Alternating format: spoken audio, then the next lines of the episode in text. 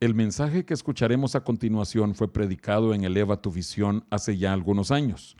En ese tiempo no teníamos tanta cobertura radial ni por internet, pero queremos cumplir con lo que el Señor Jesucristo dijo en Mateo 13:52. Por eso todo escriba docto en el reino de los cielos es semejante a un padre de familia que saca de su tesoro cosas nuevas y cosas viejas. Y este programa ciertamente es uno de esos tesoros viejos. Quizás en el transcurso de la transmisión se haga alusión a eventos o circunstancias que estaban ocurriendo en aquel entonces. Pedimos la comprensión de nuestros oyentes. Sin más, damos paso a un programa más de Eleva tu Visión.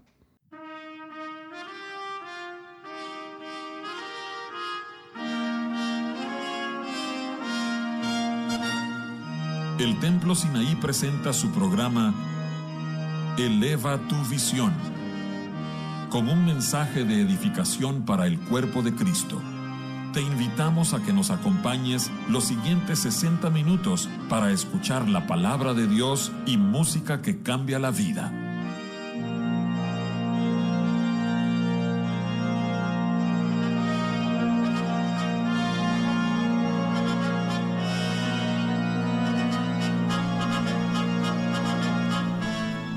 Buenas noches, hermanos y amigos. Este es su anfitrión José Ordóñez y hoy tenemos la dicha de que nos acompaña de nuevo el hermano Edelmiro González, pastor de la Iglesia de Asambleas de Dios, Casa de Misericordia, aquí en Monterrey, Nuevo León, México. Hermano Edelmiro, bienvenido otra vez a Eleva tu Visión. Muchas gracias por la invitación, un saludo a todos los radioescuchas y estamos emocionados porque ya nos ya platicamos del tema y estamos ansiosos para empezar. Ay, hermano, es, es un tema de veras, de veras preciosísimo.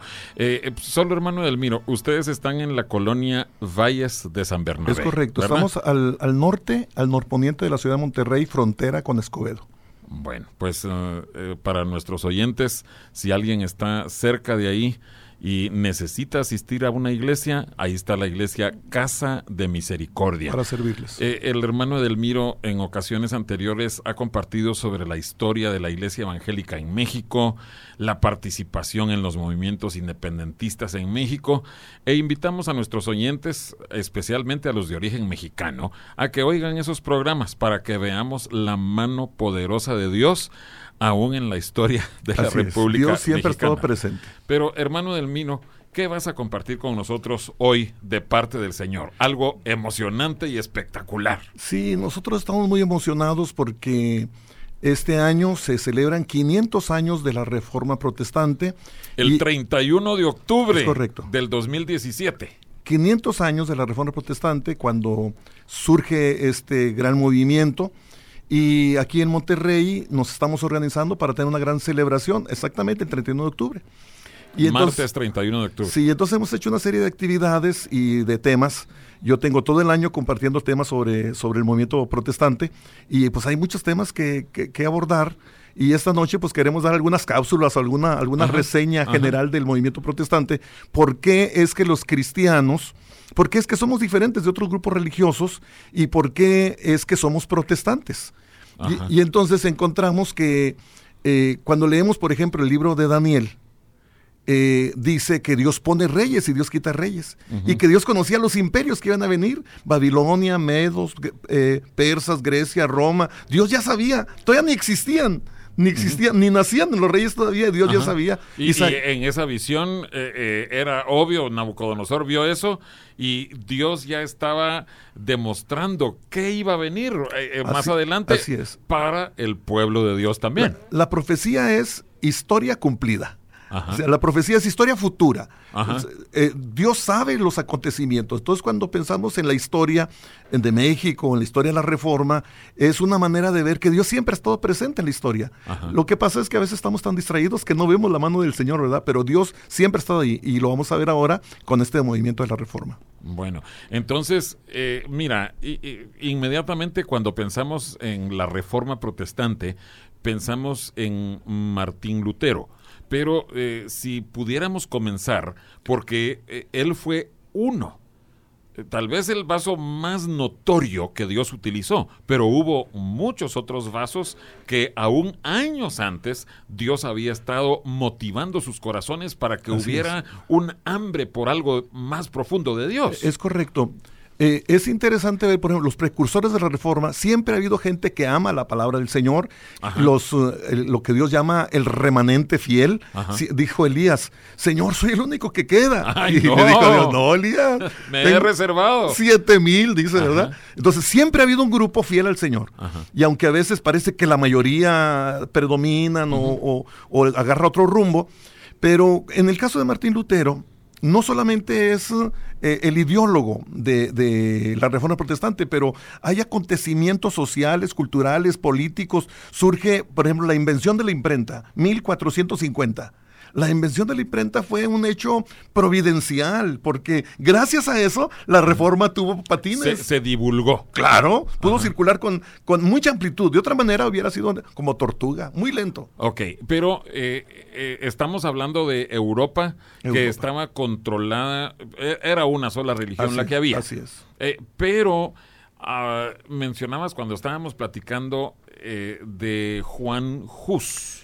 Sí, Juan Hus. 100 años antes de, de Lutero. Sí, bueno, había algunos reforma, algunas personas que eran sacerdotes católicos o eran disidentes, eran amaban a Dios y señalaban algunas cosas que consideran que eran incorrectas y uno de ellos fue Juan Hus, pero Jerónimo Savonarola y otros Ajá. otros disidentes, ¿verdad? Pero Juan Hus lo, lo acusaron porque él quería regresar a la Biblia. Él decía que había que leer la Biblia, que basarnos en la Biblia solamente y bueno, por eso lo condenaron, porque él no aceptaba la tradición. O, o sea, no fue una idea, eh, por decirlo así, original en Martín Lutero. No, no, no, no. sino que había otros adentro de la Iglesia Católica Así que, es, que decían que la gente tenía que tener acceso a las escrituras o, o no necesariamente. Sí, sí, sí. Por ejemplo, eh, Tyndale eh, o, o, Ah, eh, Wycliffe, Wycliffe, ellos son de- del, del siglo XIII, siglo XIV. Ellos tradujeron la Biblia.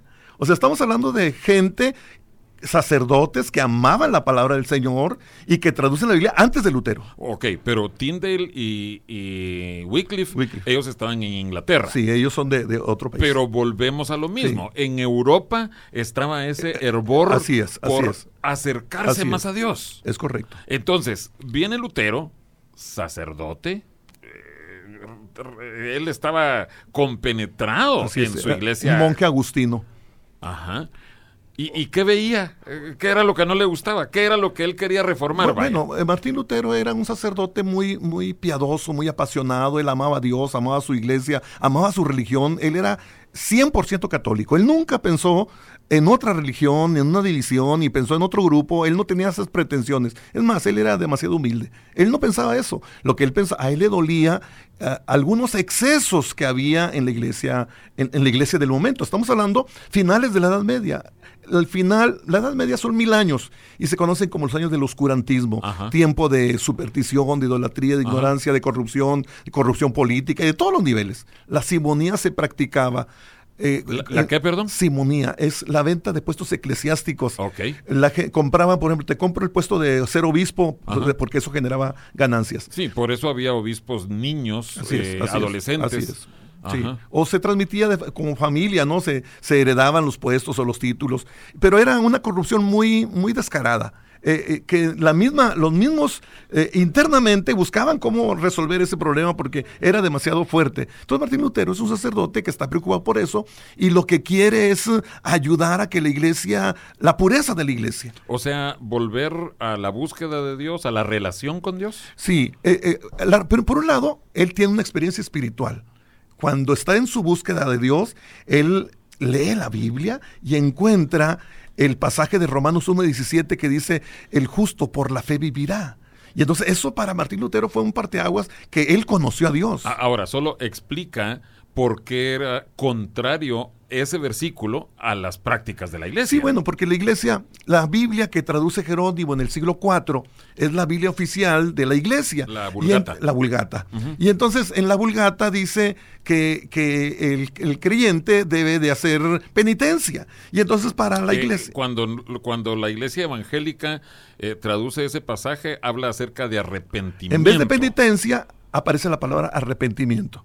Y entonces, pues es una palabra diferente, porque para otro arrepentimiento es reconocer que soy pecador y ir con Cristo y pedirle que nos perdone. Es una experiencia espiritual interna. Mientras que penitencia más bien es una obra externa. Es que debe hacer la persona para pagarle a Dios, hacer algo para merecer el favor de Dios. Y entonces lo que Lutero era un penitente en el sentido de que él era capaz de ayunar muchos días y golpearse y sacrificarse y de rodillas, de hacer cualquier sacrificio para tener paz interior. Pero, es que eso era lo que predicaban, así se demostraba. Así, era la Edad Media. Bueno, la Edad Media y no ha cambiado mucho, ¿verdad? Ajá. No, este, eh, hay procesiones, hay marchas, La penitencia sigue siendo igual. Pero entonces, eso fue la chispa que provocó el cambio en la manera de pensar de Lutero, que encuentra que es por la fe el justo por la fe vivirá. O sea, no hay, nunca será suficiente lo que hagamos para encontrar paz interior. Cristo ya lo logró en la cruz del Calvario. Dice el profeta Isaías, nuestras justicias son como trapos de inmundicia. Lo mejorcito, lo más que hagamos, nunca será suficiente. Entonces, para Lutero eso fue un gran descubrimiento. Ok, entonces, eh, obviamente él también estaba estudiando lo que dice Efesios. Nosotros hemos sido salvos por gracia, pero dice Efesios para buenas obras. o sea, las buenas obras vienen como consecuencia de la salvación por gracia. Es correcto.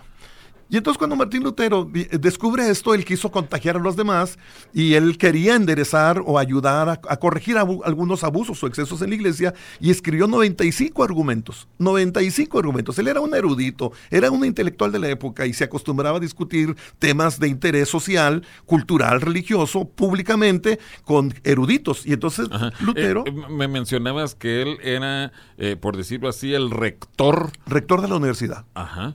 Y entonces era un catedrático, era una persona, eh, eh, eh, él conocía el griego y el hebreo, y era una persona muy preparada, ¿no? Y entonces desafía a otros eruditos a discutir la corrupción de la iglesia. Y él presenta 95 argumentos donde él considera que la iglesia puede mejorar. Pero a mí me parece esto muy interesante. Estas son las 95 tesis. Las 95 tesis. Pero yo les invito a ir a, cualquier documento donde están las 95 tesis y uno va a encontrar que son más católicas que el Papa. O sea, las tesis de Lutero no es protestante. No. Él defiende el catolicismo a capa y espada. Ahora, eh, eh, mira, nosotros como cristianos evangélicos eh, hemos puesto esas 95 tesis o el colgar las 95 tesis eh, eh, como el parteaguas, o sea, el, inicio. Eh, ¿Por qué se reviste de tanta importancia ese evento? Pues porque originalmente la idea, cuando se discutía un tema así, era privado y era entre, intelectuales, pero el sentir... A, puerta cerrada. A puerta cerrada. Pero el sentir de mucha gente de la población y de muchos intelectuales, recordemos que como Dios está presente, ya se había preparado, por ejemplo, el movimiento del renacimiento, el movimiento humanista, eh, eh, que es como cómo hacer que el ser humano desarrolle sin la iglesia. Había, la gente estaba cansada del control de la iglesia. Por ejemplo, el científico Galileo Galilei descubre o él llega a la conclusión de que la Tierra gira sobre su propio eje y alrededor del sistema planetario solar. Y entonces lo mandan a llamar de la iglesia y le dicen, Galileo, la iglesia no está de acuerdo con eso, la iglesia no enseña eso, y si no te retractas puedes sufrir las consecuencias. Y Galileo dice, no, lo que ustedes digan, señores, aunque se mueve. Ajá, ajá. Y sin embargo se mueve. sin embargo se mueve, ¿verdad? Estaba por expirar. Pues sí, pero, pero lo que ustedes digan, lo que, lo que, la iglesia controlaba las artes, la pintura, la escultura, eh, eh, la ciencia, la música, toda la iglesia la controlaba. Pero surge el movimiento renacentista, el movimiento humanista, y en ese, en ese despertar intelectual es donde surge la reforma, que Martín Lutero convoca a los intelectuales para discutir esos puntos en que la iglesia podía mejorar, pero lo que Martín Lutero no esperaba es que los intelectuales a quienes se les mandó las tesis, ellos las imprimieran y las hicieran circular por toda Europa. Pues eso es un despertar tremendo. Y, eso fue también lo que lo metió en problemas con eh, sus, jefes. Ahora, eh, mencionabas también a, personas como Erasmo de Rotterdam. Correcto. Eh, él tenía las mismas convicciones que Lutero, eran contemporáneos. Así es. Eh, solo que él estaba en Holanda, en Rotterdam. ¿Cuál es la importancia de Erasmo de Rotterdam? Pues es que Erasmo es uno de los más grandes intelectuales y humanistas de la época y eh, sorprende que aunque estamos hablando de dos países diferentes, había el mismo sentir, lo mismo sucede, por ejemplo, en España, ahorita que hablamos de, cómo circula la Biblia, porque algunos tienen la idea de que Martín Lutero nos, nos regresó la Biblia. Y no, no es así. Porque antes, regresó la Biblia alemana. Alemana, es correcto, en Alemania. Y, bueno, Alemania tiene una deuda con Lutero porque Alemania eran puros grupos como grupos étnicos, grupos, Alemania no tenía un idioma oficial nacional, había muchos grupos y entonces cuando Martín Lutero traduce la Biblia al alemán, la Biblia unifica la lengua alemana de tal manera que ahora, 500 años después, Martín Lutero es considerado el padre de la lengua alemana. Sí, y, su Biblia Moderna. sigue siendo eh, la Biblia oficial, de la iglesia, ¿verdad? Eh, eh, bueno, entonces Erasmo de Rotterdam. Sí, yo digo que sucede simultáneo en diferentes países. Por ejemplo, en España, ahorita que hablamos de la Biblia, Casiodoro de Reina, 1550. O sea, casi contemporáneo con ellos. Él traduce la Biblia al español, entonces de ahí viene nuestra herencia. Y llama la atención que son... Reina Valera. Ah, después se hizo Reina Valera, pero originalmente nomás fue Casiodoro, de Reina el que, el que la tradujo. Pero me refiero a que es en el siglo XVI, el siglo de las letras de oro de la literatura española, y que no tiene nada que ver con Lutero en el sentido que no está en Alemania. Este es una reforma en España. Y son monjes católicos que traducen, que no están de acuerdo con la idea oficial que no circule la Biblia. Erasmo de Rotterdam, en Holanda, él pensaba lo mismo. Él era un erudito y él también tradujo pasajes de la Biblia y él simpatizaba con la reforma protestante, pero él no quería perder los privilegios con la iglesia porque él era un hombre de la cultura. Y, y aunque simpatizaba con Lutero, finalmente él se replegó él quería quedar bien con, Dios y con el diablo. O sea, él quería quedar bien con... Eh, eh, en el sentido de que él nunca fue contestatario, revolucionario, sino que desde dentro, de, una forma... ¿Qué? Eh, monástica. Sí. Ahora, no, no, solamente Erasmo, esa era la idea de la mayoría de la gente. Mucha gente no estaba de acuerdo, mucha gente era disidente y algunos preferían no decir nada y recluirse así, por ejemplo, en las montañas, a irse a orar, a ayunar, a, la vida monástica, a la vida contemplativa. Y es, es un, siglo donde surgen muchas eh, personas que se dedican a eso. Es una forma de disidencia sin decir nada. Ajá, ajá. Hubo también otros disidentes por ejemplo, eh, eh, mencionabas eh, a los valdenses. ¿Qué nos puedes decir de los valdenses? No tienen nada que ver con los, con los luteranos. No, no, no. Los valdenses son mucho antes de Lutero. Son esos grupos que no estaban de acuerdo. Pedro Baldo es el, fundador de ellos. Y este, ellos no estaban de acuerdo, y, pero querían regresar a la Biblia. Son precursores de la reforma, grupos de personas que querían, que amaban a Dios y querían leer la Biblia y que predicaban la Biblia y a veces ese fue el, es el gran problema de la reforma, que ellos no estaban de acuerdo con la tradición. Y entonces el juicio que le hacen a Martín Lutero es qué lugar ocupa la tradición en el cristianismo. Entonces Martín Lutero dice, debe ser la Biblia sobre la tradición. Primero es la Biblia. Y bueno, al rato veremos cómo es eso de solo la Biblia, ¿verdad? Sí, son las cinco solas, ¿verdad? Sola escritura. Ahora, mencionabas eh, tradición. Una de las cosas eh, de las tradiciones y, que eran de los excesos que, él, que Lutero, pero discutía, reprobaba, ah, se menciona a Juan Tetzel. Juan Tetzel era alguien que andaba eh, eh, en gira. Él era un merolico, aunque era sacerdote católico, él era dominico y eh, se dedicaban a la venta de indulgencias. Eso ahora raya hasta en lo ridículo. La iglesia tuvo que dar marcha atrás a eso.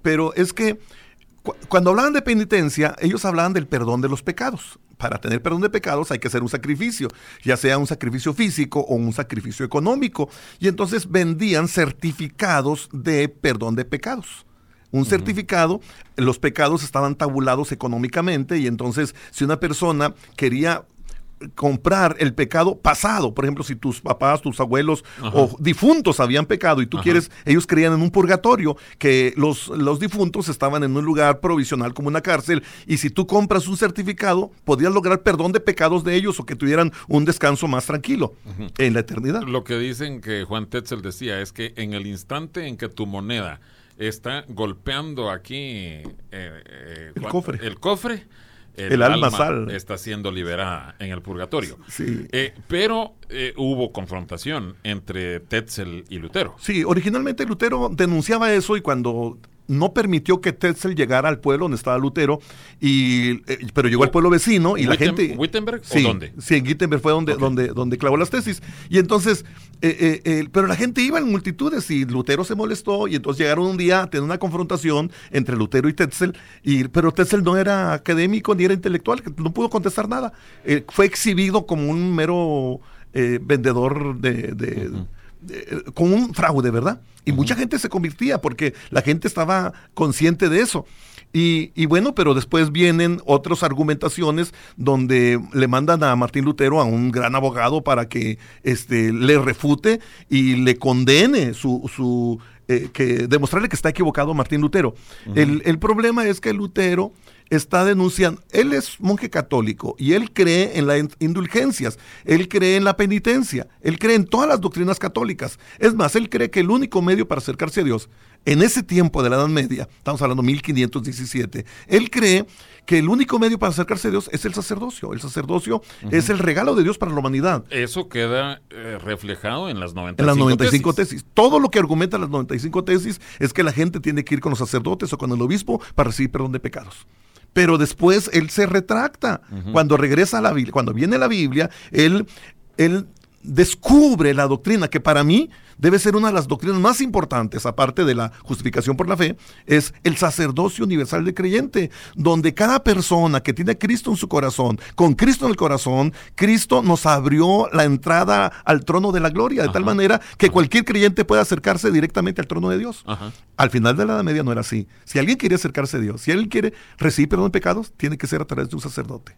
Ahora no, ahora una persona puede recibir perdón de pecados si se acerca directamente a Cristo. Ok.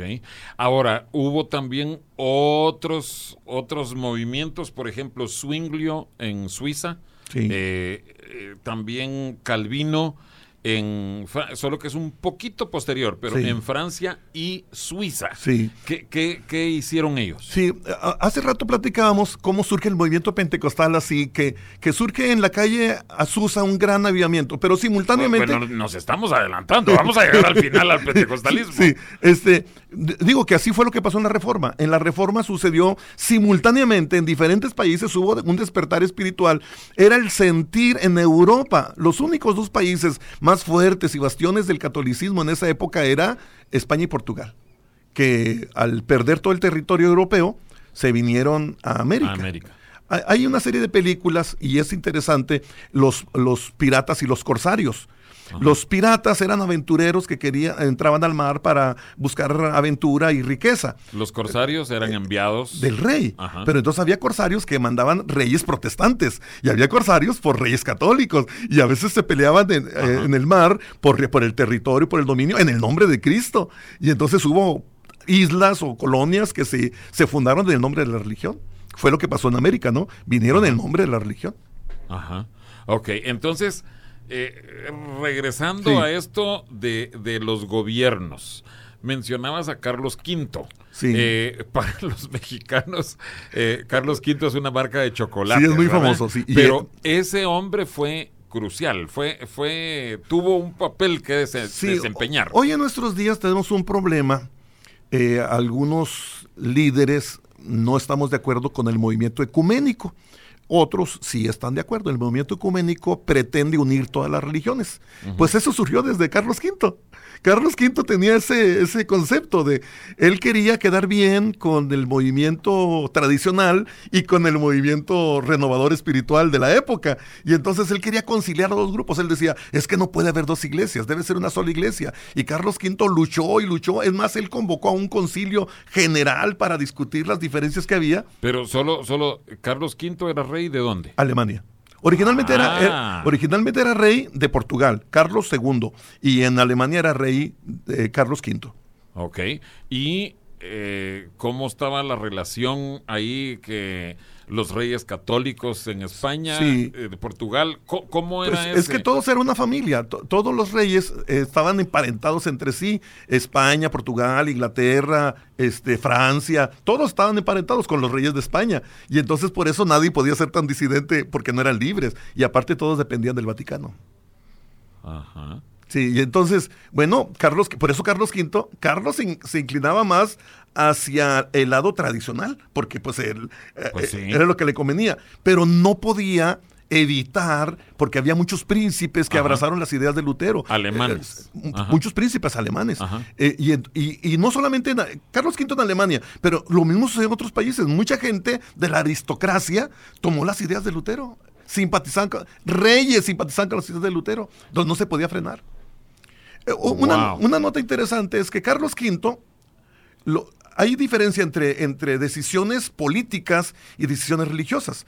Carlos V no podía tomar decisiones religiosas porque él era No. rey, él no era No, religioso. No era el Papa. Pero lo- las implicaciones que Lutero estaba haciendo y los pueblos que abrazaban el protestantismo afectaban políticamente a Carlos V. Entonces Ajá. él convocó a varias dietas. La dieta más famosa, la dieta de Worms. Las dietas eran reunión- reuniones políticas. Sí, es, no es- religiosas. No, no religiosas. Ellos Ajá. no podían hacer eso porque eso nomás el Papa o los obispos. Ajá. Pero como a ellos les afectaba política y económicamente, Los, los religiosos convocaban concilios. Así es, es correcto. Y entonces la dieta era como aquí, como hablar del Congreso, reunión de líderes políticos para tomar decisiones. Ajá. Y entonces ellos decían, ¿cómo le hacemos? Porque hay pueblos que se están haciendo protestantes y pueblos católicos. Entonces, ¿cómo hacemos para no perderlos? Para no perder los pueblos protestantes. Y entonces tenían voz y voto todos los príncipes. Y a veces prevalecían los príncipes protestantes y a veces los católicos. Y el asunto es que eh, eh, cada quien trabajaba por su lado, pero en 1529, 12 años después de que Lutero clavó sus 95 tesis, eh, los príncipes católicos hicieron una, un- se dieron sus habilidades para cambiar todas las reglas y todas las leyes y quitarle todos los privilegios y lo- los logros que habían logrado los, los príncipes que simpatizaban con Lutero. Y entonces ellos no estuvieron de acuerdo y escribieron un documento que fue una protesta. Protestamos en contra de las decisiones que nos afecten nuestra libertad de creencia. A ver, di otra vez qué fue lo que escribieron. Protestamos. Sí, y de ahí surge el nombre de protestante. Los protestantes nacieron en 1529. El nombre protestante nace Ajá, ahí. Que el ajá. parteaguas es 31 de octubre, 1517. Son esas tesis que vienen a, Sí, a sí, sí. simbrar, ¿verdad? Vienen a simbrar a, a- no solamente a Alemania, pero retumbó en toda la tierra, en todo el mundo. Sí. Regresamos a Eleva tu Visión. Para escuchar anteriores programas de Eleva tu Visión, puedes buscarnos en el sitio de internet www.elevatuvision.com o búscanos en YouTube en el canal Eleva tu Visión.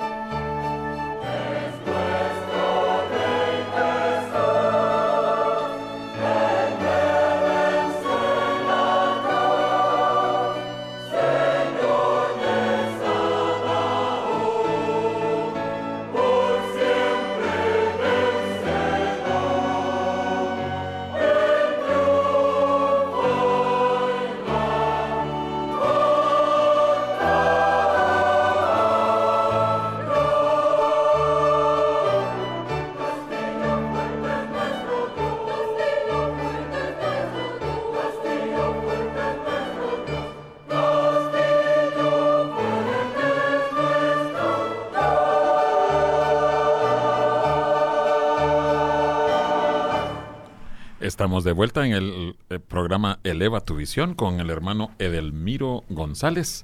Estamos estudiando cuán importante fue el movimiento protestante, la reforma protestante, y viendo la vida de ese gran hombre de Dios, Martín Lutero.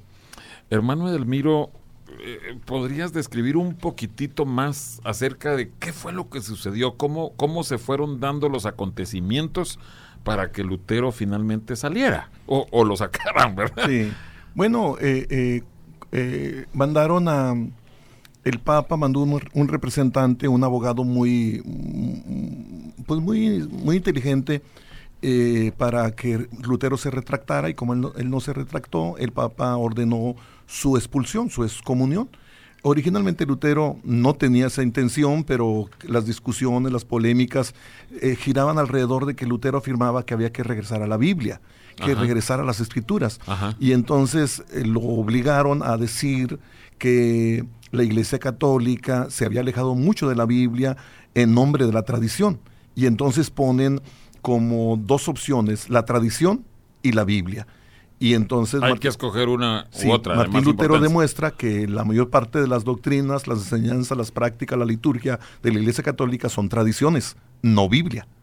Y entonces le dice que si está mal que la iglesia, que los sacerdotes y los obispos enseñen tradiciones. Y Lutero dice, es que nosotros debemos enseñar la Biblia.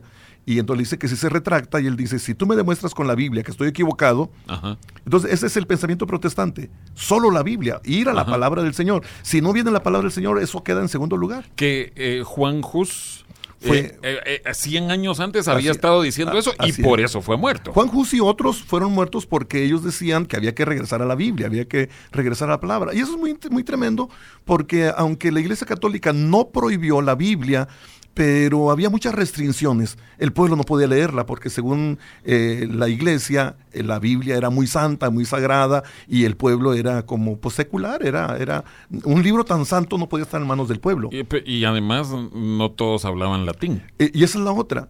Algún día yo tuve un, un diálogo con un sacerdote y él dijo, en el original, en latín dice, bueno, nomás para aclarar, el original no fue latín, el original Ajá. fue griego y hebreo. Ajá. Y de ahí la tradujeron, la vulgata, en latín. Ajá. Y entonces la, la Biblia oficial de la Iglesia Católica es la vulgata, y, pero es una traducción del griego y del hebreo. Y entonces, pues... eh, ese era otro problema, que la, la iglesia daba la misa en latín y el pueblo no entendía, ni leía la Biblia, ni entendía. Es más, muchos sacerdotes no podían leer la Biblia porque no sabían latín. Y ¿Muchos sacerdotes? Sí, la Biblia no. Y aparte era un libro muy caro. Hasta, hasta la invención de la, pre- la imprenta no existían libros. Eran rollos o eran pergaminos o eran... Y- y eran todo era hecho a mano. Y era muy caro, sí. No, Era no, copiado a así mano. no los- cualquiera puede tener un libro. un- los un rollo, manuscritos sí. había eh, eh, pues muchos eh, monjes que se dedicaban a Y escribir. solamente en algún en un monasterio grande o en un lugar importante podía haber una Biblia. No, no, no cualquiera puede tenerla. Es más. A mí me da mucha pena que hoy puede, una persona puede tener una Biblia. Todos tenemos acceso a una Biblia. Me da mucha pena que la gente no lea la Biblia.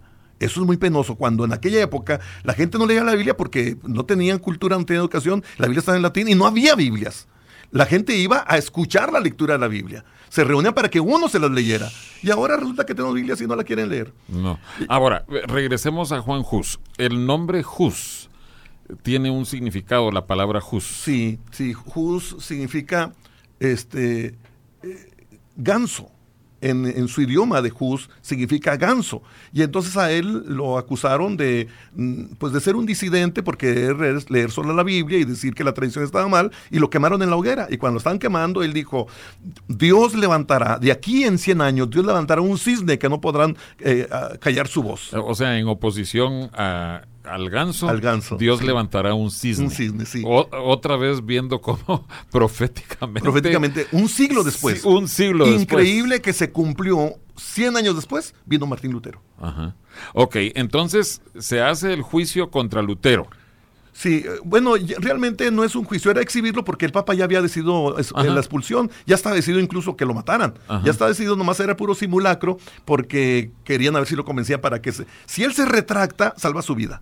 Y entonces Sí, deciden, pero no se iba a retractar. pues no, no, no, no. Es otra cosa también que, que podemos aprender de Martín Lutero, su carácter. Era un hombre muy, muy obstinado, muy, muy firme en sus No, convicciones. gracias a Dios. Sí, sí, él no cambió, aunque corrió el riesgo de que de perder, es más, lo sentenciaron.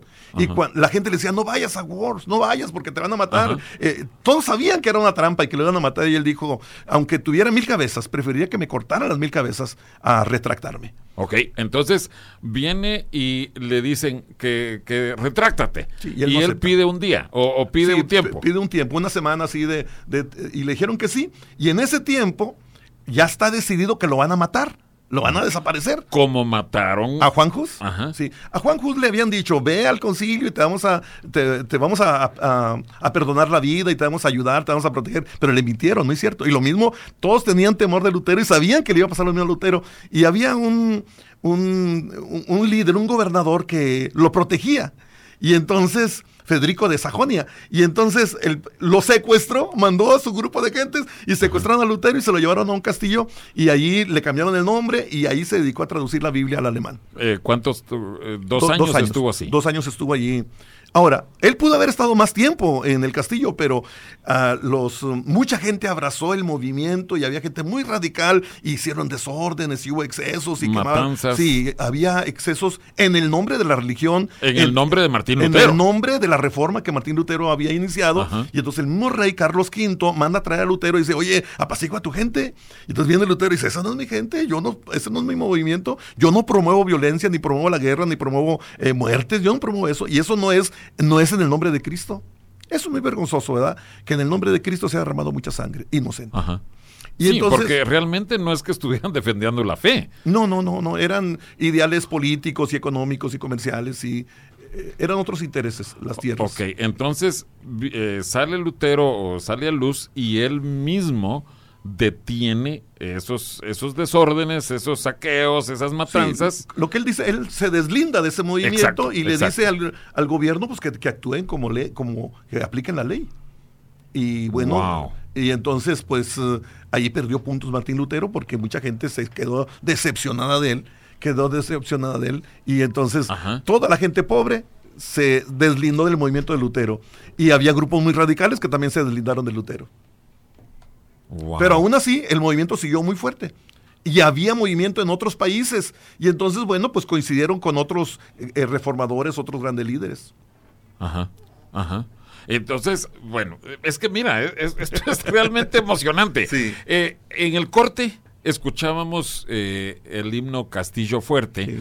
que eh, pues, fue compuesto por Lutero Así precisamente, es. pero era otra de las cosas que cuando ya Lutero se, fue sacado o, o fundó la religión luterana, él también impulsaba que el cristiano tuviera música Sí.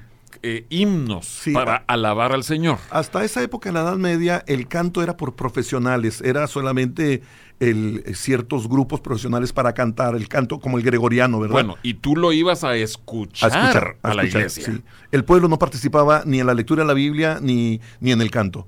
Y entonces eh, Lutero le da la Biblia al pueblo en alemán, le da la Biblia al pueblo y el pueblo, el pueblo tiene las escrituras en su idioma, a su alcance, pero además eh, los cantos son cantos más populares, son cantos más eh, congregacionales y entonces eso es otra deuda que tenemos con Lutero. Ajá. La iglesia cantamos y alabamos al Señor porque Martín Lutero quiso regresar la alabanza al pueblo. Ajá. Y por supuesto, eh, yo no sé cuántos himnos eh, en la actualidad provengan de la iglesia alemana, pero sí sé que la iglesia inglesa, Sí. eh, la iglesia sueca, Así es. ellos tuvieron muchísimos ah, compositores, hombres y mujeres de Dios, que nos dieron todo un legado de himnología para la actualidad. Esa es otra cosa. Tenemos una deuda con todos esos hombres y mujeres que Dios inspiró y que amaban y alababan al Señor y entregaron mucha himnología. Hoy se ha perdido, se ha perdido la práctica de escuchar himnos y de, de componer himnos. A veces me da mucha pena de que algunos toman una canción y le ponen letra cristiana y dicen que la redimen. Y no, no tenemos que copiar nada de eso. El Espíritu Santo puede inspirar a las personas, a los cantantes, a los músicos y hacer cosas para Dios, no para el mercado o no para quedar bien con otros. Es que mira, yo creo que lo esencial para eso es que esas personas primero tengan una relación con Sí, Dios. O sea, no es que sean artistas, que sean músicos, sino que tengan una relación con Dios y en su eh, relación de alabanza, de ministrar a Dios, el Señor puede darles cantos nuevos, pero no para ir a prestar lo que el mundo está haciendo. Es correcto. ¿verdad? A mí me parece que finalmente eso es lo que, lo que sostiene la reforma. ¿Qué hizo que hombres y mujeres se atrevieran a arriesgar su vida, se atrevieran a hacer todo esto que hicieron? Era la pasión de amar a Dios, era la comunión con Dios, el deseo de servir a Dios. Ajá. Eso sale del corazón, esa es la pasión. De otra manera, todo lo demás que hagas, pues eh, es muy relativo. No, no es lo que Dios quiere. Dios quiere gente que entregue su vida y su corazón con pasión. Amén. Dios quiere Amén. pasión en nuestra vida. No, no nada más es aparentar. Y eso es, eso es lo que provoca el cambio. Dios preparó hombres y mujeres para tener este gran cambio en la, Ajá. No solamente en Alemania, pero en muchos países. Ok, entonces, hermano Delmiro, estamos viendo eh, lo primero eh, que nos lega la Biblia o, o que la Biblia sea leída en el Así es, idioma del pueblo. es. Número dos, la himnología o la alabanza del creyente hacia Dios. ¿Podrías hablarnos algo acerca del rol de la mujer? Sí, cómo no. Porque vino Martín Lutero y se casó. Sí, Eso o- era un rompimiento o sea, no- total. No, solamente es que él era. Es muy interesante de que Martín Lutero era del movimiento de los monjes agustinos Ajá. y Juan Tetzel era del movimiento de los monjes dominicos. Ajá. Y entonces los que vendían las indulgencias eran los dominicos. Y muchos agustinos abrazaron la fe y simpatizaron con Lutero y se hicieron protestantes. Muchos monjes se hicieron protestantes. Y entonces una de las cosas que viene es que Martín Lutero, al regresar a la Biblia, la Biblia dice que si alguno anhela ser pastor, obispo, debe ser casado, marido de una sola mujer, que tenga sus mujer. hijos en sujeción. Y entonces dice, ¿cómo es que Pedro era casado? Y dicen que, que el Papa es sucesor de Pedro y no se casa. Y entonces cuestionan eso y ellos se casan. Y entonces, bueno, el hecho de que un líder religioso sea casado, se lo debemos a Martín Lutero también. Wow. Sí, el ministerio pastoral, el ministerio de la familia pastoral, se lo debemos a Lutero porque Ajá. hasta Bueno. esa fecha no se casaban. Él dejó muchas enseñanzas Sí. acerca de la crianza Sí. de, de los niños en el temor y en el- la reverencia a Dios. Pero Catarina Sí, Bombora, Su esposa. su esposa, Ella tiene mucha, mucha influencia y tiene mucho mérito. Porque di- dicen que Lutero, Lutero era depresivo. De pronto se sumía en la depresión y se encerraba en un cuarto y nadie lo hacía, lo, podía sacar. Y dice que un día va su esposa y le toca y dice, no, quiero hablar con nadie. Dijo, te vengo a dar una noticia muy triste. Ella se vistió de luto de negro y le dice, ¿qué pasa? Dios se murió, Lutero. ¿Qué? Dios murió. ¿Pero qué tiene? ¿Estás loca? ¿Qué te pasa? ¿Por qué dices eso? Dice, no, el que está loco eres tú. Tú estás actuando como que Dios está muerto. Wow. Y salió, salió de su encierro Lutero. Oye. la señora era una gran señora, una Oye, gran mujer. gracias a Dios por nuestras Sí. esposas, ¿verdad? Sí, hay un capítulo especial de la participación de la mujer en el movimiento protestante.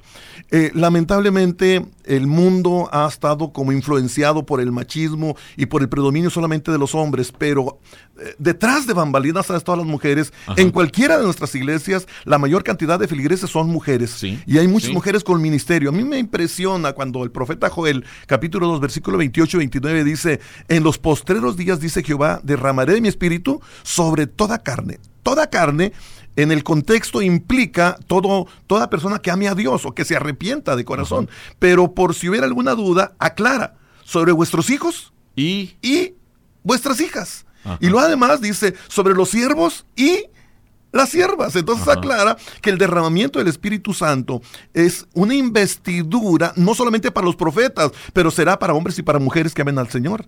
Y entonces el día del Pentecostés Wow. había hombres y mujeres presentes y Dios derrama Sí. dones y ministerios y, Sí. y derrama llamamiento para servir al Señor y entre hombres y mujeres. Bueno, algunos dicen que no deben, que no pueden, pero si tienen el don y tienen el ministerio, ¿cómo las, cómo las paras y cómo las frenas? Bueno, mira, a los que digan que no, que no deben, yo solo les menciono las escrituras. eh, Pablo se apoyó fuertemente en Aquila y Priscila. Y Aquila, yo creo que ha de haber sido un tremendo hombre de Dios, pero siempre es mencionado Así junto con es, Priscila. Entonces, gracias a Dios porque eso también fue restaurado. Eh, Edelmiro, regresamos en un momentito. Sí, claro. El Templo Sinaí está situado en la colonia Progreso, calle artículo 123, número 2506. Y nos reunimos los miércoles y viernes a las 7.30 de la noche y los domingos a las 10 de la mañana.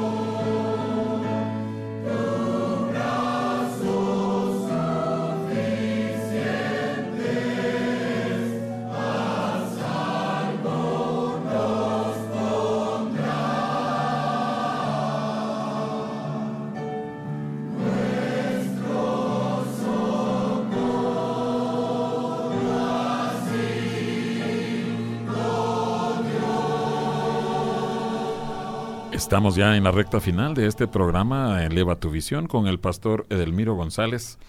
Hermano Edelmiro, queda pendiente un tema sumamente importante.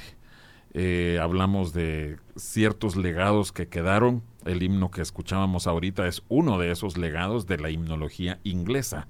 Pero las cinco solas, eh, son cinco cosas que Martín Lutero decía eran esenciales para la iglesia. ¿Podrías compartir sí, claro, sobre eso? Claro, y, pero antes de compartir eso, quiero decirles que el libro que se está regalando, bueno, pues lamentablemente en, el, en, un minuto se acabó, este, llamaron más de cinco personas y pues, se acabó, pero si alguien está interesado en tener este libro, es, está a un precio muy económico, muy accesible y bueno, a través de, de aquí del pastor podemos, uh, podemos ponernos de acuerdo cómo hacérselos llegar. Tenemos suficientes libros. Eh, por favor, nos escriben. Pero ya no sería regalado. Ya. No, el libro se llama La Reforma Protestante desde una perspectiva pentecostal y lastimosamente no nos va a dar tiempo a ver la Así perspectiva es. pentecostal esta noche.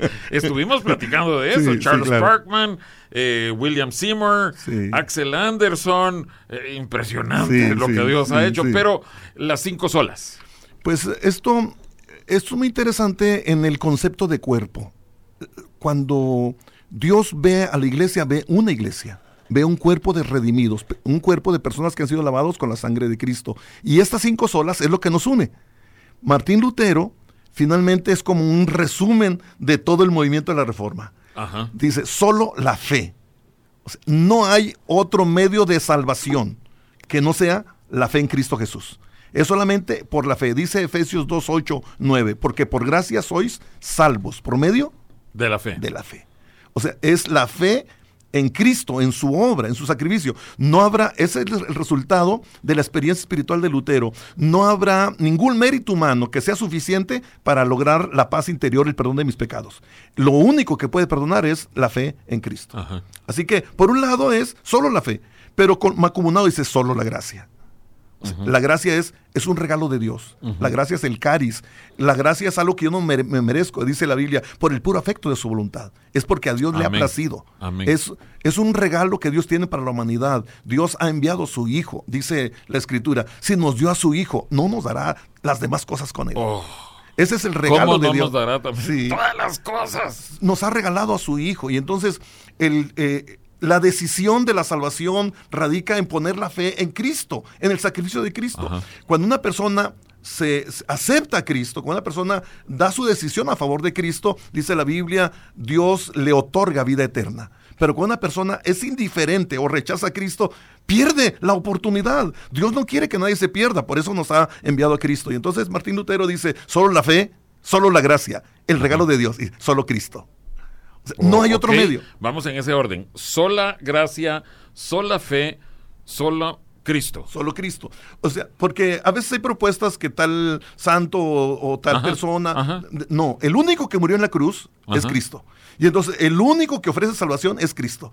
Por la fe, solamente por la fe, no por méritos personales. Es el regalo de Dios, es la gracia de Dios y es solamente a través de Cristo Jesús. Él dijo, nadie va al Padre si no es por. Sí, es es un único mediador. Único. Las escrituras son Así claras es, en esa. es. Pero faltan dos solas. Solo la fe, solo la gracia, solo Cristo, solo la Biblia o solo las escrituras. Sola escritura. Sí, eh, porque la única fuente de revelación que tenemos escrita es la palabra de Dios. Entonces, un legado de la reforma es el amor a la Biblia, que la Biblia circule en el idioma del pueblo. Si usted tiene una Biblia, debe de leerla, porque si no la lee, ¿de qué sirve tener la Biblia? Debemos apreciar y valorar la sangre que se derramó para tener acceso a, a la palabra del Señor. Así que es solo la Biblia. Y finalmente, Finalmente, soli gloria deo. solo la gloria a Dios.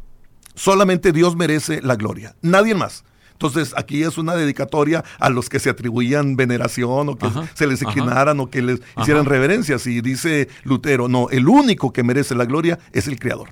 La gloria es para Dios. La adoración, los cánticos, la oración, cuando nos arrodillamos, cuando levantamos las manos, es solamente para Dios. Entonces estas son las cinco solas. Invitamos a los amigos radioescuchas que presenten su vida al Señor. Rinda su corazón a Cristo. No hay mejor vida que la vida en Cristo Eh, Jesús. eh, pues mira, yo solo quiero eh, leer lo que tú pusiste en la dedicatoria a este libro, lo- a, a mi dedicatoria. El pueblo que no conoce su historia está condenado a repetir los mismos errores. Así es que te necesitamos conocer la historia, Así es. cómo y, y para realmente para dar gloria a Dios. Así es. Dar gracias a Dios por Martín Lutero. Eh, les recuerdo a nuestros oyentes. Es el 31 de octubre cuando se celebra eh, la Reforma Protestante. El 31 de octubre también es la noche de Halloween.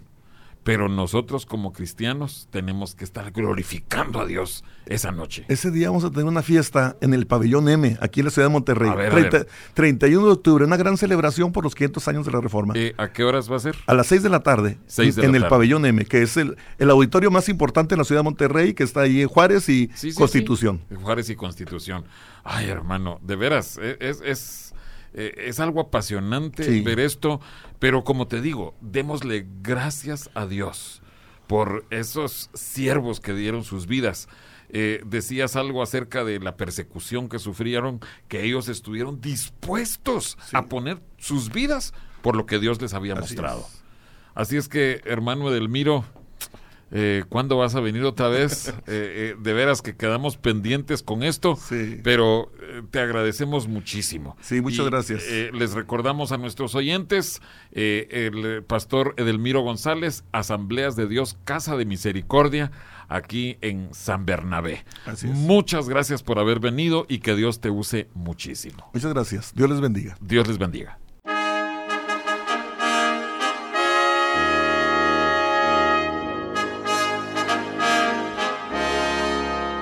El Templo Sinaí agradece el favor de tu atención. Te invitamos a que nos sintonices la próxima semana a la misma hora por esta misma estación. nos despedimos con la siguiente petición a Dios. Jehová te bendiga y te guarde. Jehová haga resplandecer su rostro sobre ti y tenga de ti misericordia. Jehová alce sobre ti su rostro y ponga en ti paz.